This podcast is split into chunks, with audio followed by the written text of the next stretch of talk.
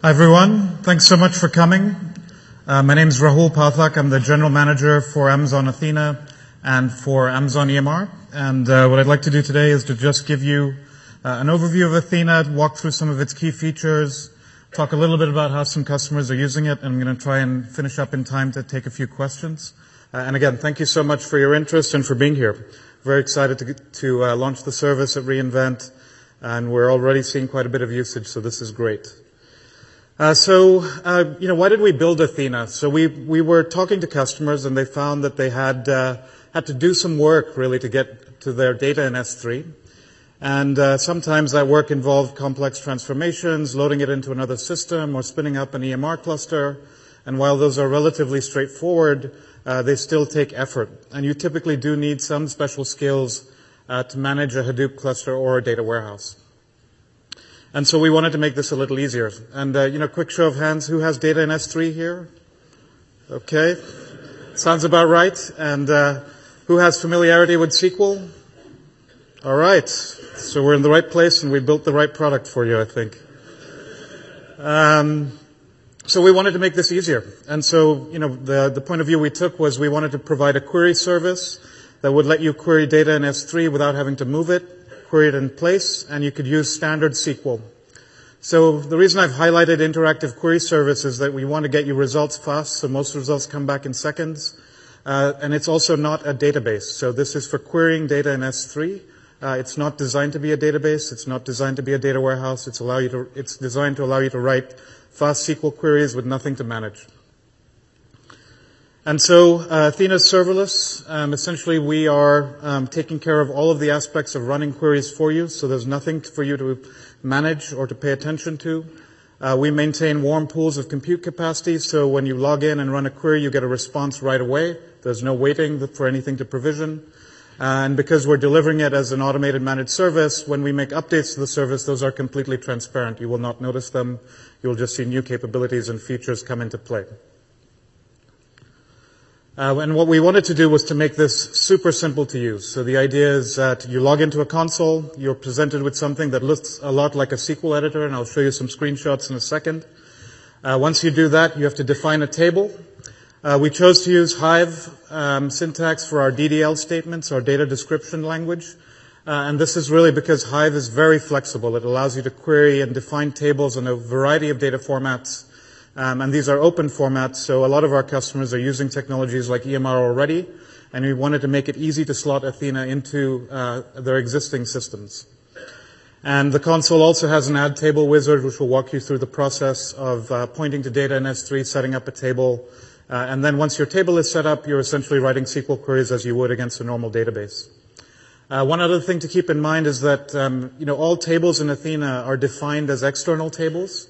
And what this means is that when you take a table out of the Athena catalog, it doesn't do anything to your data on S3. We don't do any modification.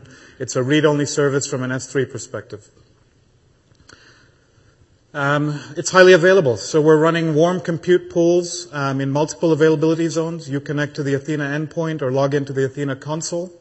And so if there's any issue, we'll automatically route queries to an area where we do have access to capacity. Similarly, your data is stored in S3. S3 is highly available, and that's 11 nines, by the way. That's our design point from a durability perspective, so your data in S3 is replicated automatically for you.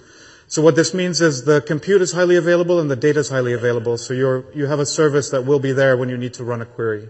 And this is true for the console. It's also true when you access Athena through a SQL client, like a JDBC driver-enabled client, and I'll talk about that as well.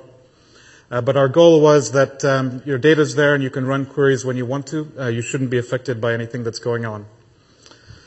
And then another important consideration for us was querying data directly from S3. So we didn't want you to have to move your data at all. We wanted you to be able to query it in your raw format. And we support a range of formats, text, CSV, JSON, web logs. We have customers querying ELB logs, CloudWatch logs. So really every log that a service generates can sit in S3. You can define a schema on it using Hive and begin running SQL queries against it. And if you convert your data to an optimized form, so that's ORC and Parquet, these are open source data formats that are columnar and that they support compression, so this gets you better performance. It also lowers your query costs, and I'll talk about the pricing model for Athena in just a second. So what this means from our customer's perspective is there's no data transformation needed. There's nothing ever stored anywhere in a cluster. You're streaming data directly from S3. And this allows you to have S3 as your primary data store backing everything, so you get durability and availability for free. There's also no concept of loading data into Athena, so when you're not using Athena, there's no additional charge. You're just paying for the data that's sitting in S3. It's ANSI SQL, so we use Presto as our query execution engine.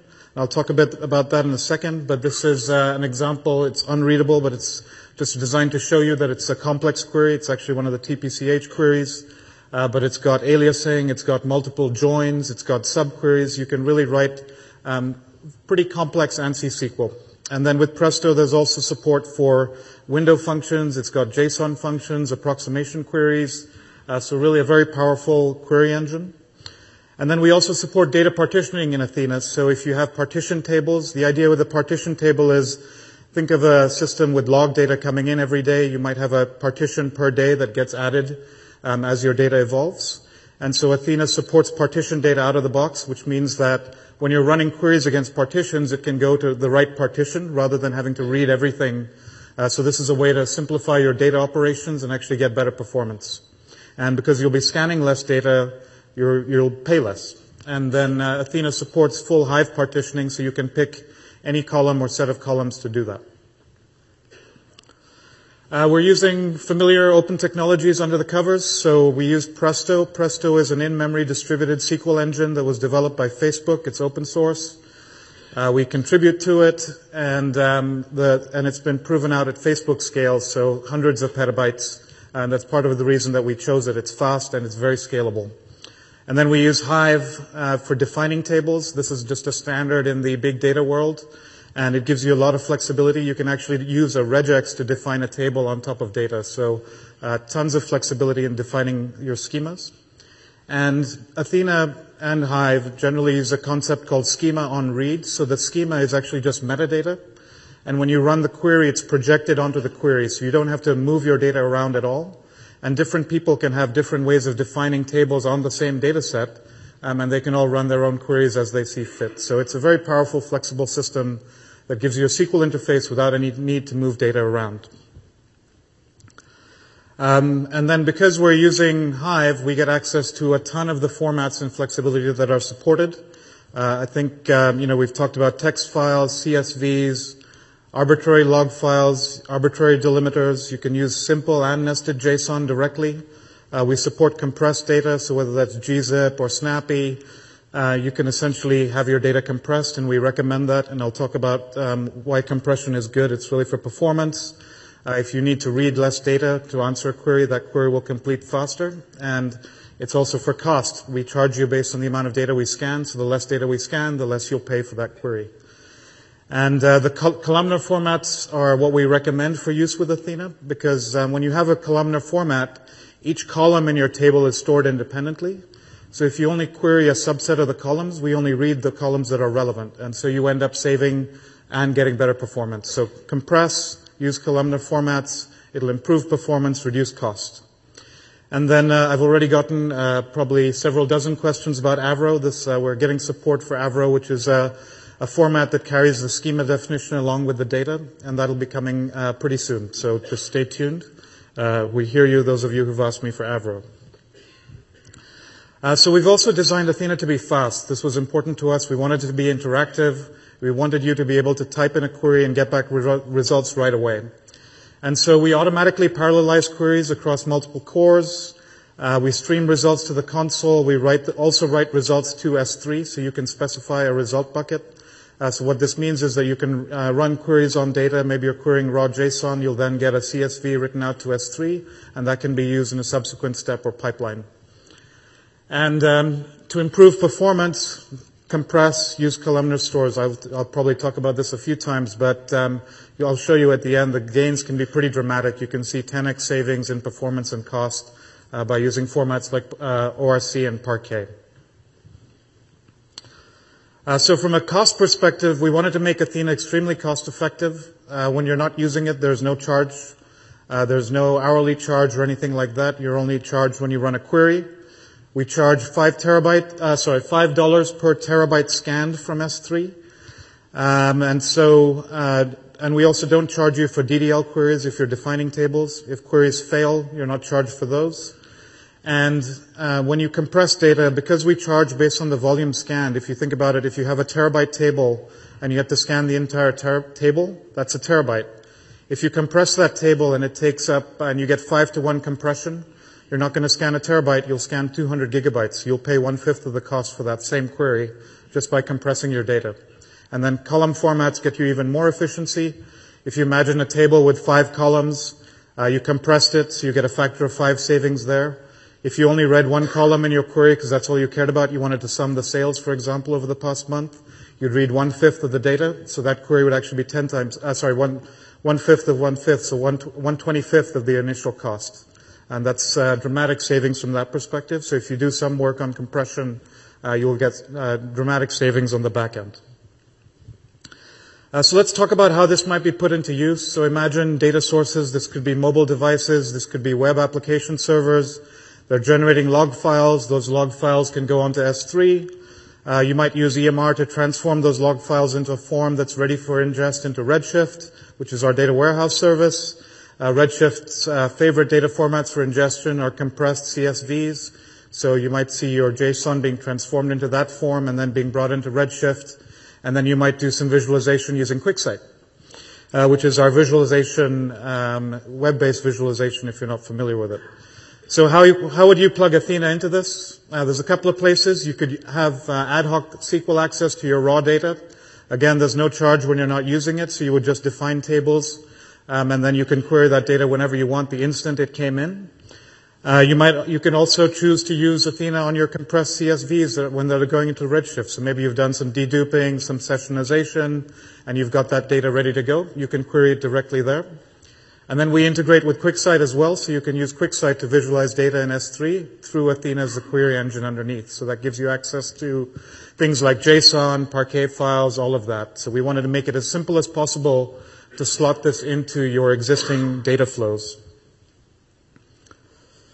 So when we talk about some of the challenges that customers were facing, we really wanted to make sure we addressed all of them. So we want people to be able to query without doing any data loading or data transformation. We wanted people to not just have access to aggregated data sets, but also to their raw data. And so Athena allows you to do that. And we took away all of the infrastructure to manage it on your behalf. So essentially what you get is you log in and you run a query and you get results. So let's talk about what the workflow is to actually use Athena. Has anyone used it yet? Tried it yet? A few people? Okay. So essentially when you log into the console, what you get is a very simple, clean SQL client. So you've got a query editor. It has keyboard bindings, so you can hit Control-Enter and run your query. It's got a results window beneath it, and then your database and tables are on the left-hand side. So a simple 3-pane system. If anyone's used desktop SQL clients, it'll feel very familiar. The query editor has autocomplete. It also has SQL formatting, so you can just paste in SQL, format it. You can use autocomplete for table and columns. And the catalog itself is where you store your table definitions and metadata. So you create a concept called a database. This is just a collection of metadata. And then you create a table definition underneath that, and that contains the column structure of your table. And you can click into it, and you can see all of the columns that go into the table beneath that. So again, a very familiar interface from a data catalog and data browsing perspective. And if you click in, you can start to see there's a data catalog manager, so you can start to see details about your columns, how they're defined. And if you click further, you can see more detail about where the files backing that table definition actually live. So in this case, you can see that these are CloudFront logs. You can see the location is on S3. And essentially, the table metadata is just a schema that's projected onto that S3 object unmodified at query time. And then when you run a query, you just run it in the SQL editor. You'll get back results streamed to the console. Those results are also written to a results bucket on S3. And, that's where you can go if you want to actually use the output of those results. We also have a download to desktop capabilities. So if you want the results as a CSV on your laptop, you can do that as well. And we also ship with a free JDBC driver out of the box, so you can connect it to your SQL client. I think these are screenshots of SQL Workbench, which is a free client. And essentially, you'd be downloading the driver, configuring your client to use it, and then this allows you to then run SQL queries against Athena from a laptop or any device that you have. And even though you're using a familiar SQL client, you're actually connecting to the Athena service, so you're not connecting to an actual physical database of some sort. So you get all of the benefits of high availability, all your data's there. You get all of the power of Athena just connected to it directly from a laptop or other system. And then we wanted to make Athena straightforward to use with QuickSight. So QuickSight is our visualization service at AWS.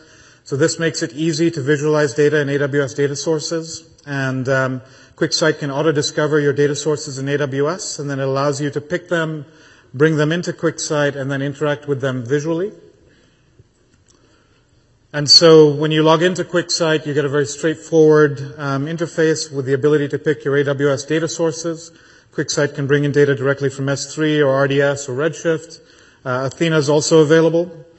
And so if you click that, you essentially define a name for your Athena data source. And then you can go into it and pick the tables that you want QuickSight to have access to. And once that's done, you can, there's a concept in QuickSight called SPICE. This is an in-memory layer that you can stage your data in that for super fast access to it. But you can also use Athena in a direct query mode and run queries directly against data in S3, perhaps accessing data sets that might be too big to bring into SPICE, for example. And then once you're done with that, you have visual access to all of your data in S3, again, with nothing to manage. So it's a very powerful way to get access.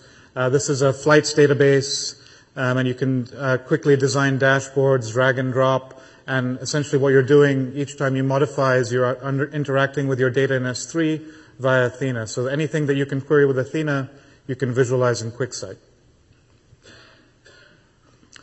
And then with JDBC drivers, we've also designed these. If you want to run automation, you want to design programmatic systems. This is just sample Java code in our documentation. This allows you to set up automation so you can build systems. For example, there might be a scenario where you've got data that arrives in S3. You might want to generate a Lambda event when that data arrives, and that Lambda event could use the JDBC driver to update Athena's catalog to say that there's a new partition, and so that data is then available to be queried by whoever's using Athena.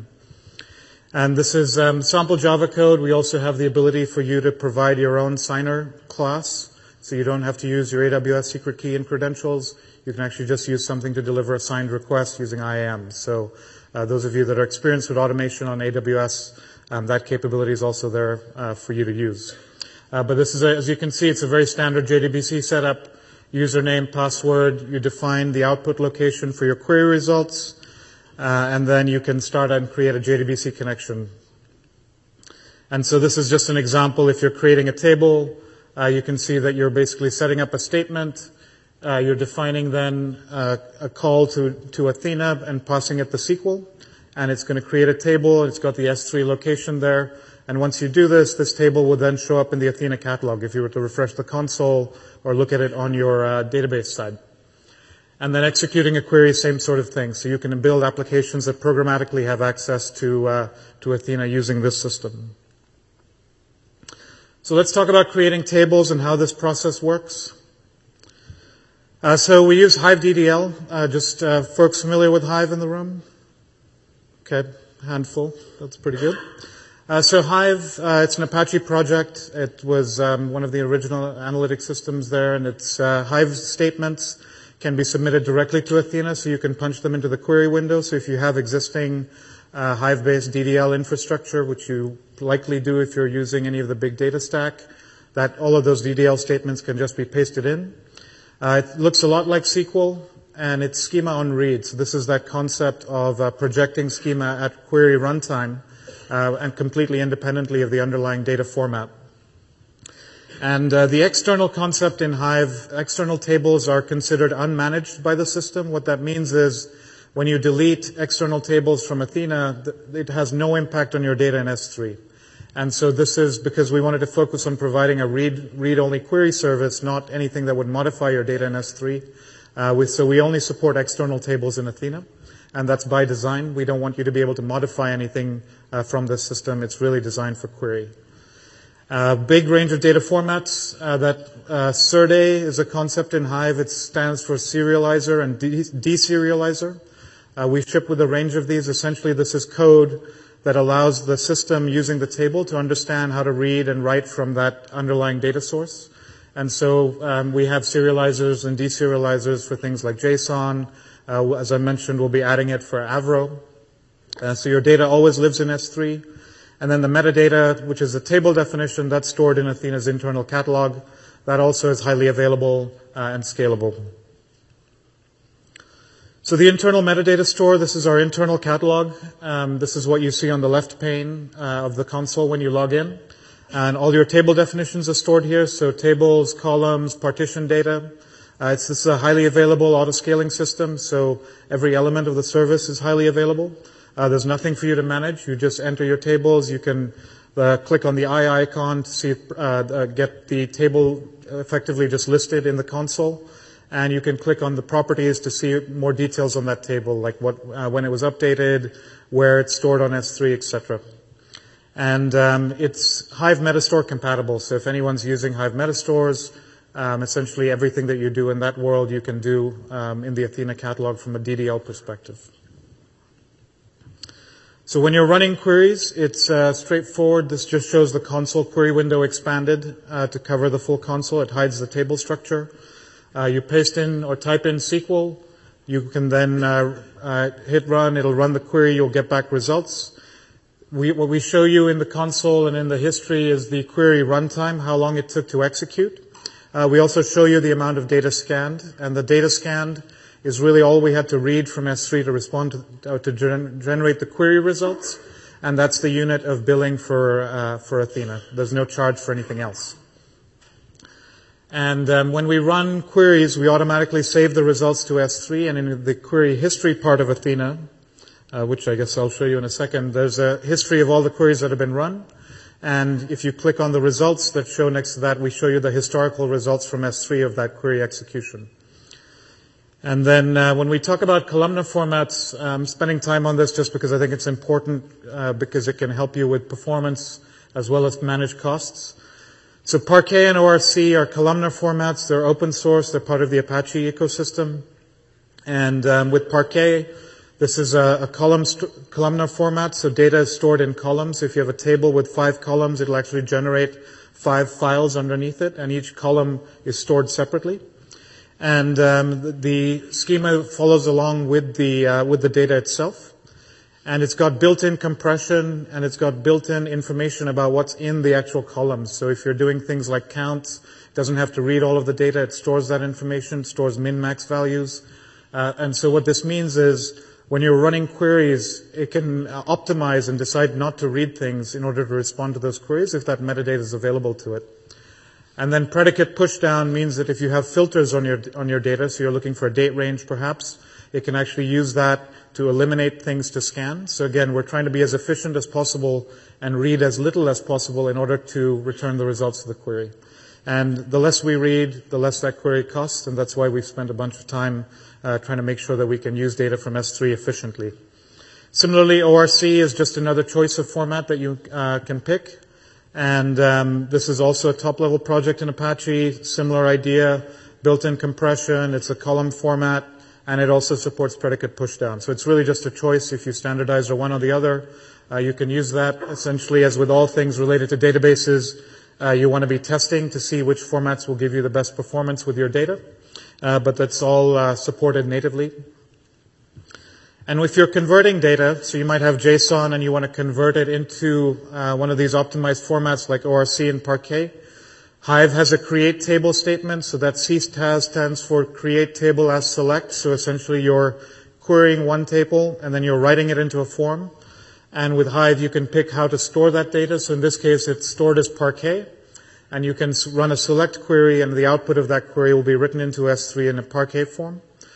You can also use things like Spark on EMR to convert that data. We've published Some very simple code on GitHub, it's completely open source, that shows how you can convert files into Parquet and ORC. And it's about 20 lines of Python, and this can convert a terabyte of text into 130 gigs of data on Parquet, and using a compression technique called Snappy. And the cost for this is $5. So you can do it's a low-cost, scalable way. And if you already have existing big data workflows, choosing to convert to Parquet is pretty straightforward. So diving into cost a little bit.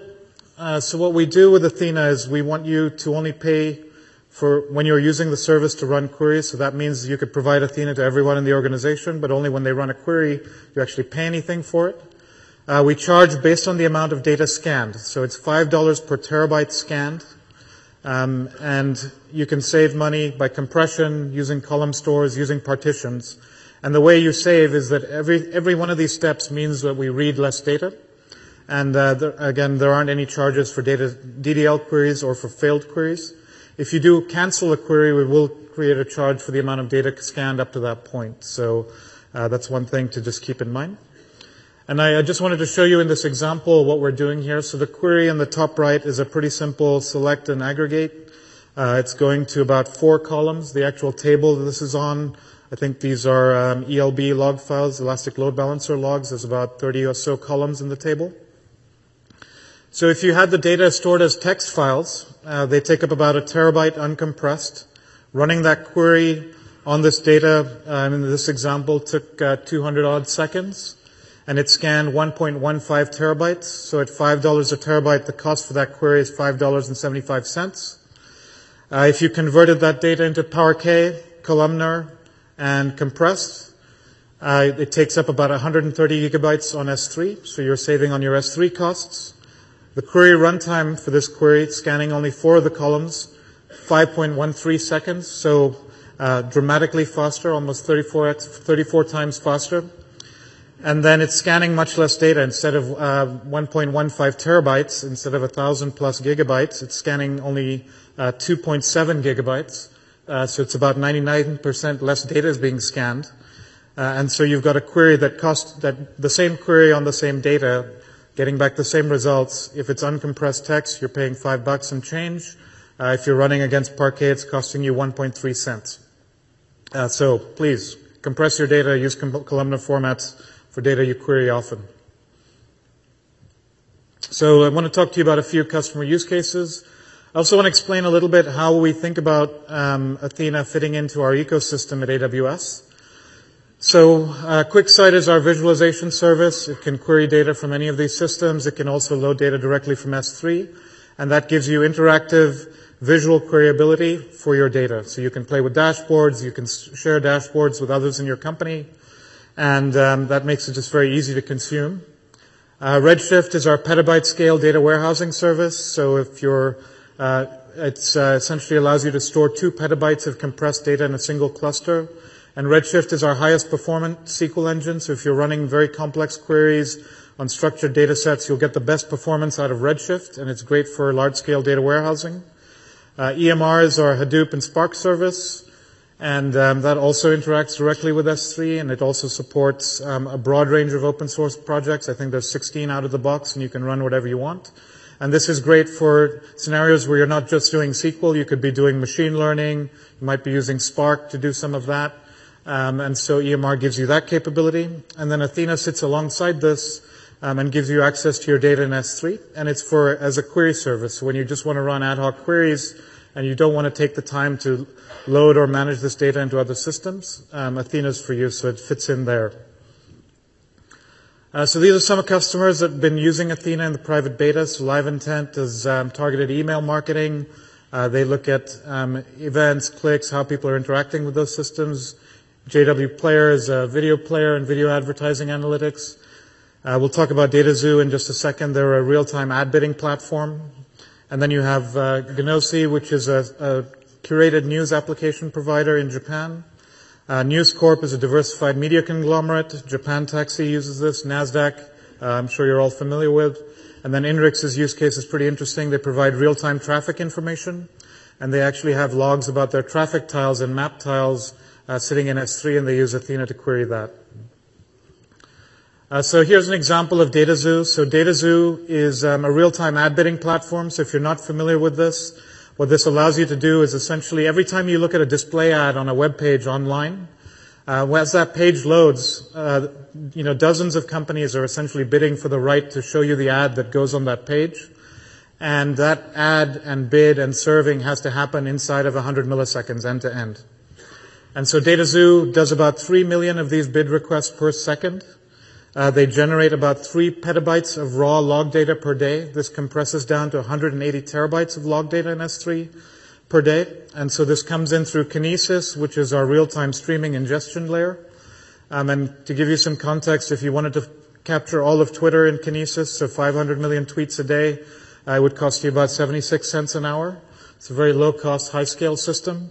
They then transform that log data and load it onto S3, and they have custom visualization that they've built. They're now querying that data directly with Amazon Athena, and they also use Redshift to provide operational reporting on this. So it's exciting to see Athena being used at high scale in this way, but it also can be used really for very simple use cases as well, designed to go against data of any size. But I think one of my favorite things is this tweet came through yesterday. I don't think Andy's keynote had finished yet, and this person was already up and running, analyzing their performance logs using Athena on S3. And as the GM for the service, it's really gratifying to see a customer able to take advantage of it within an hour of it being out. And so, thank you very much. We're a little early. We've got time for questions if there are any. But thanks very much for your attention.